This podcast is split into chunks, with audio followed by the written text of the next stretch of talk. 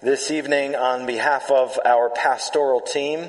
Um, our desire is to attempt to bring some clarity to how we can be processing the, the uh, tumultuous days in which we are living. You may be tired of hearing about uh, the days in which we live, and yet I, I have a burden. Chris and I both have a burden to speak to the days in which we live, that the Word of God may, may proclaim truths that will be helpful to us. So, we're all aware of the challenges of injustice, the challenges of racism, the challenges of unrest, and of much disagreement in our nation. Accusations of who's to blame and who needs to change and what needs to change are being proclaimed at a feverish pace. And during the span of these weeks, I wonder if you're like me. I have, I have felt shocked and grieved and angered and confused and discouraged. Anyone like me? Yeah. I've wondered, what can I do to contribute something meaningful to the current challenges that we're experiencing. And, and I can feel, honestly, at times a little bit numb. The questions that have been floating in my head have been questions like, how do I process these things from a biblical perspective, a biblical worldview? What, what am I to think about all of these things? Well, you know this to be true, dear church, but now more than ever, we desperately need the Word of God to guide our thinking. By, by nature, if, if we took a poll in this very room, we're, we're not all going to be thinking about these things in the same way. We're not processing them the same way. And so we need, as a church, first of all, we need one another. We need one another because we need to listen to one another and we need to understand one another and we need to walk walk with one another because we aren't always thinking in similar patterns. We need to grow in that way. Ultimately, we must be a grounded people in scripture, guided by scripture, di- directed by a biblical worldview. You know what one of the most dangerous things that you can do right now is?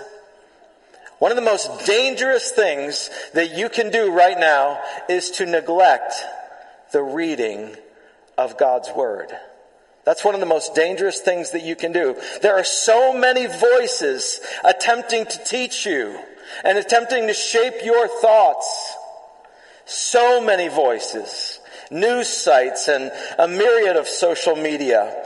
Our minds are constantly and actively being shaped whether we're aware of it or not. They are being shaped by what we hear. And so our prayer as a pastoral team, first for ourselves and then for us as a church body, is that scripture get the loudest place in our hearts and minds. In these days, I want to be informed not by a news website, but by scripture itself. We need God's word, dear friends. I know you know this. That's part of the reason you are here tonight. You want to hear God's word word.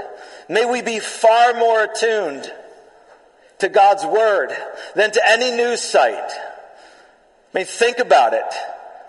Think about the time that you give to listening to a podcast or scrolling on the internet or on social media compared to the time that you give to the Word of God. What is shaping you more?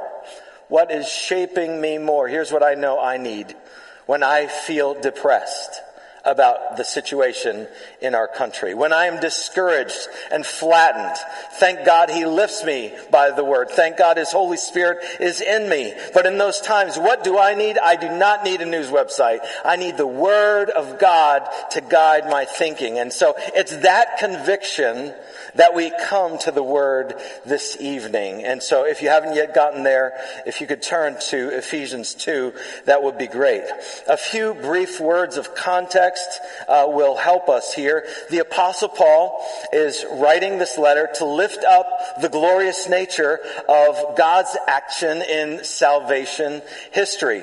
Here's what he wants. He wants a church just like ours. They just happen to be in Ephesus. He wants the church to rejoice in the power of the gospel to reconcile two who are at odds. The power of the gospel brings together those who were at war with one another. So in this chapter specifically, he writes in part to call to their attention how the gospel spoke to the centuries long ethnic divides between Jews and non-Jews or Jews and the Gentiles. He wants them to see afresh how the gospel can make two who were at enmity come together. So with that as an introduction, let's read again Ephesians chapter 2, um, starting at verse 11. This is the word of God. Therefore remember that at one time you Gentiles in the flesh, uh, called the uncircumcision by what is called the circumcision, which is made in the flesh by hands, remember that you were at that time separated from Christ, alienated from the commonwealth of Israel, and strangers to the covenants of promise, having no hope and without God in the world. But now, in Christ Jesus, you who were once far off have been brought near by the blood of Christ. For he himself is our peace, who has made us both one and has broken down in his flesh the dividing wall of hostility by abolishing the law of commandments expressed in ordinances that he might create in himself one new man in place of the two, so making peace and might reconcile us both to God in one body through the cross to those who were near. May God bless the proclamation of His Word and may He write its eternal truth on our hearts. Paul reminds the Ephesians of the wall that had divided Jews and Gentiles. The wall in their day represented the Jewish requirement of obedience to the Mosaic law, especially obedience to ceremonial things like special kinds of washings and circumcision and those kind of things. Those were the requirement in order to be numbered among God's people outward conformity to these laws made the Jewish leaders and Jewish people feel superior to those around them, to the Gentiles. Thus, Gentiles wanted nothing to do with Israel's God. There was this dividing wall. And it was very clear. And it was filled with very real tension among these two ethnic groups. And Paul is saying in this passage, Jesus, through his death on the cross, broke down that dividing wall of hostility through his death on the cross. Observing the law was no, no longer a barrier to becoming part of the people of God. See, the gospel proclaims you are reconciled to God by faith and trust in Jesus Christ. And so Jesus tore down any wall of hostility between us and God. L- listen to how Paul describes our reality prior to Christ. Again, verses 11 and 12.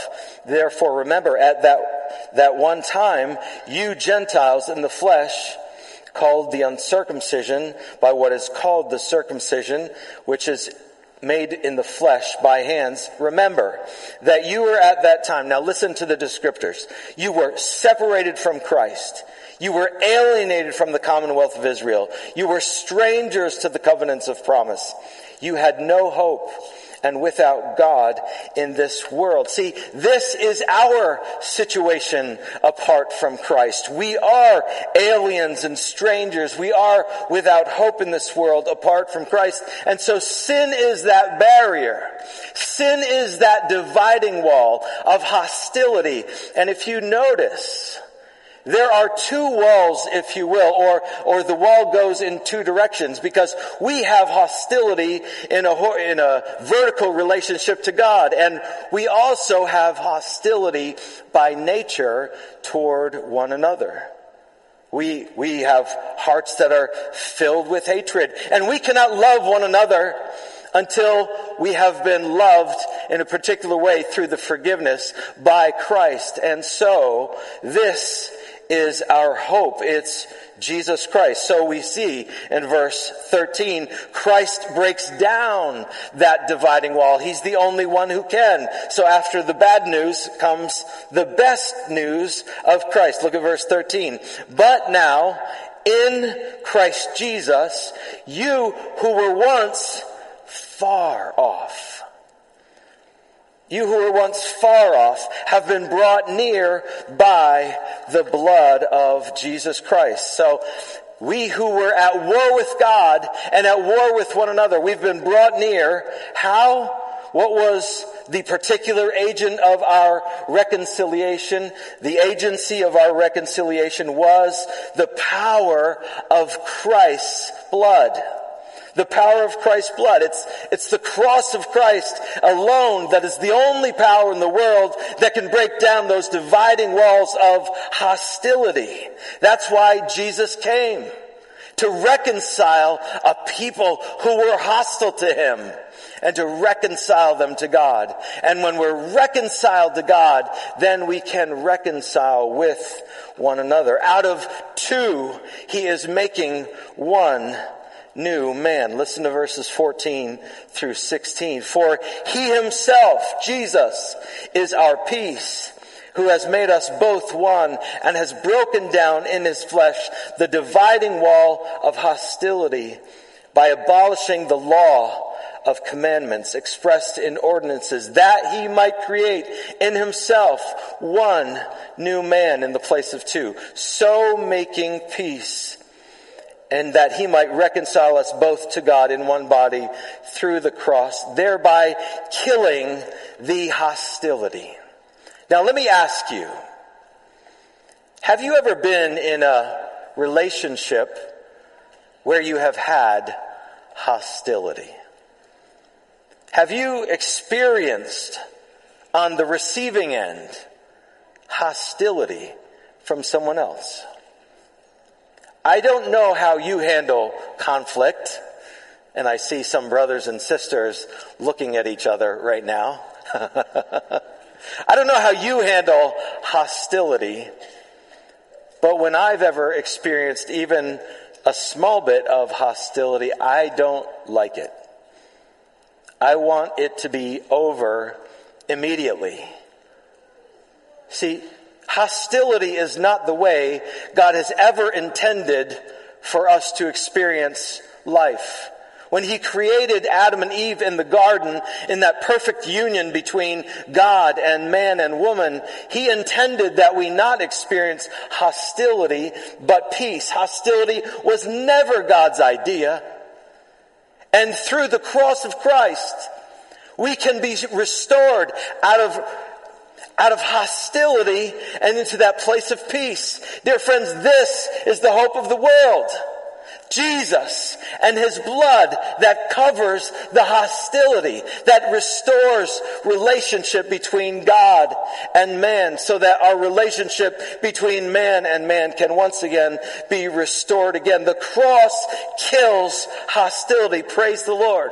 The cross is what reconciles people to God and reconciles people one to another. The cross is the leveling agent where we stand forgiven at the cross. At the cross, you don't notice race. At the cross, you don't notice male or female. You don't notice those things. All you see is the fact that you are forgiven and the person standing next to you is forgiven and you're looking at each other as like, is this really true? Can it be so that I am forgiven? This is the power of the cross. We sing that song. The refrain goes like this. This, the power of the cross. Christ became sin for us, took the blame, bore the wrath, we stand forgiven at the cross. In this world, with all of the tumult and the difficulty going on, what is the hope for us? What is the hope for any peace at all? It is the power of the cross to crush the hostility that exists between God and man. It is the only power that can crush that hostility, not peace talks, even though they are valuable. They will not ultimately deliver true and lasting, durable peace. It's only the power of Jesus' blood. It's the power of the cross. Listen to the words and the vision that God gave to John in the book of Revelation. When he wanted to paint a picture of what's to come and the purpose of the gospel, this is what he says. And they sang a new song saying, Worthy are you to take the scroll and to open its seals, for you were slain and by your blood, you ransom people for God. Listen, from every tribe and language and people and nation. What was it that ransomed those? It was the blood of Jesus Christ that ransomed people from every tribe and from every language and from every people and from every nation. This is the vision of godly reconciliation through the power of the cross. This is a glorious vision. Only God could do this vision. Only He can unite people who are so ununited who seethe at times with hatred. Only God could do this. Praise the Lord. It's in the power of the blood of Jesus Christ. So, what does the gospel have to say about racism and injustice? Let's apply the gospel to the issue of racism and injustice. Dear friends, you know this to be true. God's heart is grieved by injustice and racism. Where racism exists, in every instance, it is evil. It is wrong. It is sin against holy God. The Word of God stands against racism in every form. Scripture holds, in fact, that all people are created in God's image, and the Word of God affirms to us Here's what it affirms. That every human, at every point of development, in every condition, in every language and race and people group, has been created in the image of God, and furthermore is to be treated with appropriate dignity, honor, respect. This is why forms of any type of racism and ethnocentrism is so evil. It stands against God. It's not only a sin against our fellow man, but against their creator as well. Where our black brothers and sisters in particular, but others as well, have been the object of racism and injustice, we grieve with them. It's right for us to do so we grieve and we empathize. I have not experienced what some have experienced. I want to listen. I want to understand. The Bible calls us to weep with those who weep. He calls us to bear one another's burdens. And we want to be faithful to come alongside of any and in particular our African American friends in our church and in our community who are experiencing grief and sorrow right now in a particular way and seek to comfort them and encourage them in their time of trial. See, the glory of the gospel is this, that God forgives all sin, including the horrible sin of racism and that Christ, through the indwelling Spirit of God, which is in us, Christ can radically change human hearts making possible racial and ethnic harmony and peace and reconciliation. That is glorious to the Father because he stands in direct opposition to these evil practices. So, by way of application for us, as we process, dear friends, the unrest that we hear about and see with the noise of so many voices coming at us in these days, uh, I want to press home these points drawn from scripture, these action steps for us together. First of all, as God's people, let us diagnose the problem biblically. See, racism and injustice are a result of the fall. They're the result of sin. They, they continue to exist in our world because of sin. Now, I understand that may seem overly simplistic, but it's what God's Word says. It's sin and it exists because we live in a fallen world. Any diagnosis of wrong, of what is wrong in our world today, that doesn't speak of sin is overlooking the biblical diagnosis. What, what does the Word of God say just by way of reminder about our condition apart from Christ? Here are two verses. The heart, in Jeremiah, the heart is deceitful above all things and desperately sick. Who can understand it? That's what the Word of God says about your heart and my heart apart from Christ. Uh, another, Romans 3.23, all have sinned and fall short of the glory of God. This, these are our pictures of our hearts apart from God. See, because if we miss the biblical diagnosis, then we miss the cure. Only the Lord, only the Lord himself has the cure, and it's to turn to him in repentance. So we have to diagnose the problem. We have to admit that there is wrong and evil and racism and injustice in the world. If we're going to begin any process of reconciliation, we have to start there. It's, it's true and it's there. And what do we do? We proclaim, secondly, the cure. Jesus came. Why? To give us abundant life. He came to destroy the work of the devil.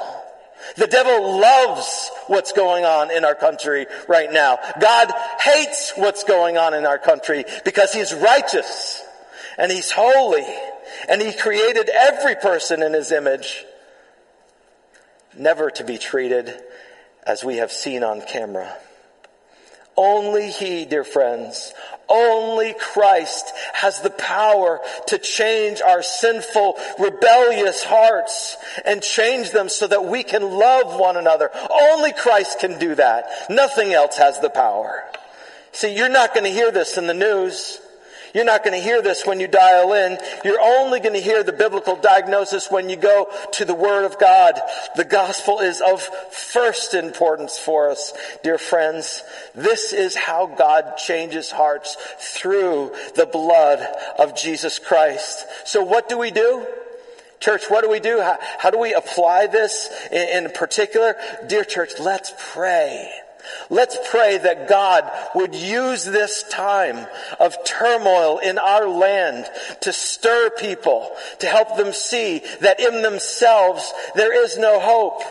That in a cause or in a political party, there is no hope. That's not where we put our hope. Our hope is in Jesus Christ alone and in Him we trust. So let's pray for revival, that God would send His mighty Holy Spirit upon us, that people would come to see the beauty and the glory of Jesus Christ as he stands ready to forgive anyone who will come to him. The power of the cross, the power of his blood. It's unparalleled in this world. Through grace, God justifies ungodly people and he turns their hearts upside down and he reconciles them to himself so then they can be reconciled with one another. Dear friends, this is the hope for our world. Let us continue to proclaim this hope in our world. And then thirdly, Friends, let us get to the work of living out the implications of the gospel. See, if we say that we love God, then we by nature will love our neighbor. Remember that? Uh, the, the people came to Jesus and said, hey, what's the greatest commandment? he said, well, here it is. Love the Lord your God with all your heart, mind, soul, and strength. And the second is just like it. Love your neighbor as yourself. So the implication of our glorious gospel as we live it out is that we will love people. That we will do what we heard about two weeks ago, Micah 6 8. That we will do justice. That we will love mercy. I love that phrase. I want to love mercy. I've received mercy. I, I, want to love it and give it away that will do justice, that will love mercy, that will walk humbly with our God.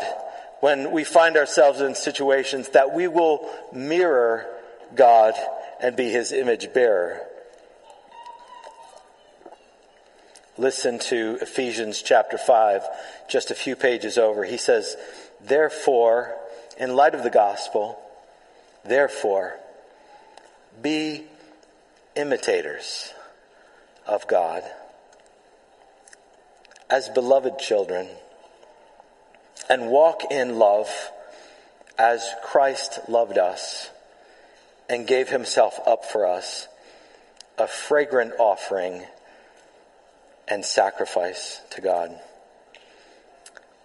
This evening, um, my daughter Rachel and I are going to hop in the car and drive five hours to Connecticut to see my mom and dad.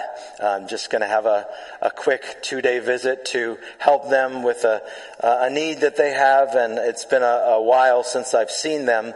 And here's the reality that I'm aware of as I drive to my home that, um, for better and for worse, I resemble my dad. Julie, do you have any comment? For better and for worse, I resemble my dad. Because I'm his kid. I'm his son. And it's, it's natural, it's right that I resemble him. What Paul is saying is, you have a heavenly father. You've been born again. Therefore, resemble your father. Love like your Father. Do justice like your Father. Be merciful like your Father. Walk humbly with your Father. See, because if we don't have love, we got nothing. Yesterday, as we met with the prayer and prophecy team, we walked through 1 Corinthians 13 and I was reminded freshly, we can do all kinds of things. We can have all kinds of gifts. We can make all kinds of sacrifices. But if we don't have love, we have nothing. Let us, in these days, dear friends, because of the glory of the gospel, because we have been changed by the gospel, let us reflect the image of our Heavenly Father and let us love like He loves and be merciful. Because when we love others and when we welcome others who are maybe unlike us, maybe who are of different races and cultures, when we do that, it's not just a polite thing to do. It's a gospel thing to do. Why? How is inviting and walking with others who are unlike us, how is that a gospel thing to do? It's a gospel thing to do because those are people that Jesus died for. At the cross, He didn't just die for one kind, He died for all mankind. And so it's a gospel thing to do to invite and welcome and walk with people of every kind. It's a gospel issue. And so we walk the implications of the gospel. Let me close us now with a picture of heaven. among the various visions that God gave John as he recorded the book of Revelation, we have a picture of a coming day. A coming day, dear friends, when, when strife in this world will be over. A day when, when tears will be no more. A day when, when disease will be gone. We'll have new bodies. A day when justice and righteousness reigns. And God preserves these glimpses of heaven. He, he does this for a reason. It's not just so that the book of Revelation can exist. It's so that the book of Revelation can encourage us and strengthen us in days like now, in days like today, when we can be tempted to be weary and we can be tempted to just want to stop. And here it is. Let me read the vision. And I saw the holy city, New Jerusalem, coming down out of heaven from God, prepared as a bride adorned for her husband.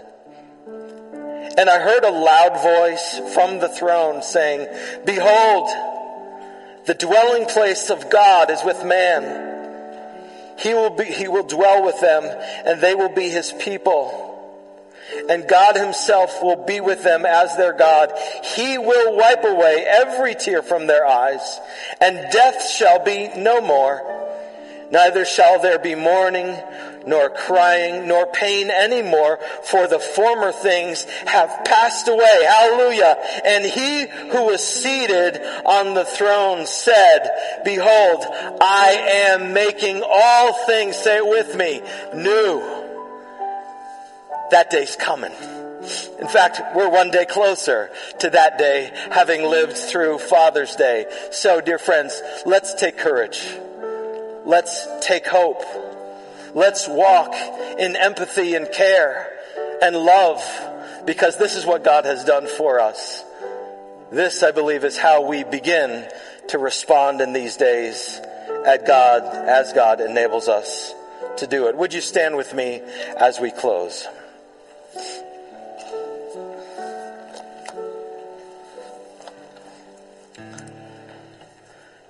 Truly, Lord, we are in debt to you.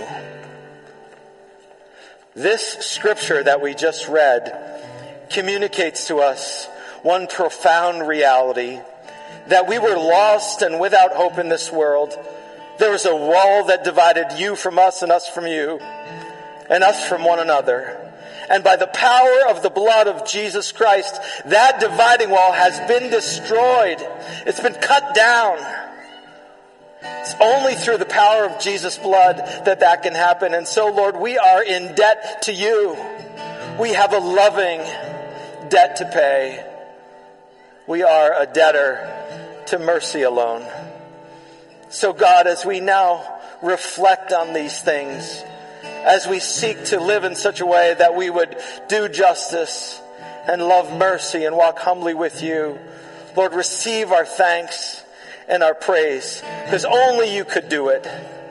And so only you should receive the praise. We ask this in Jesus' mighty name. Amen.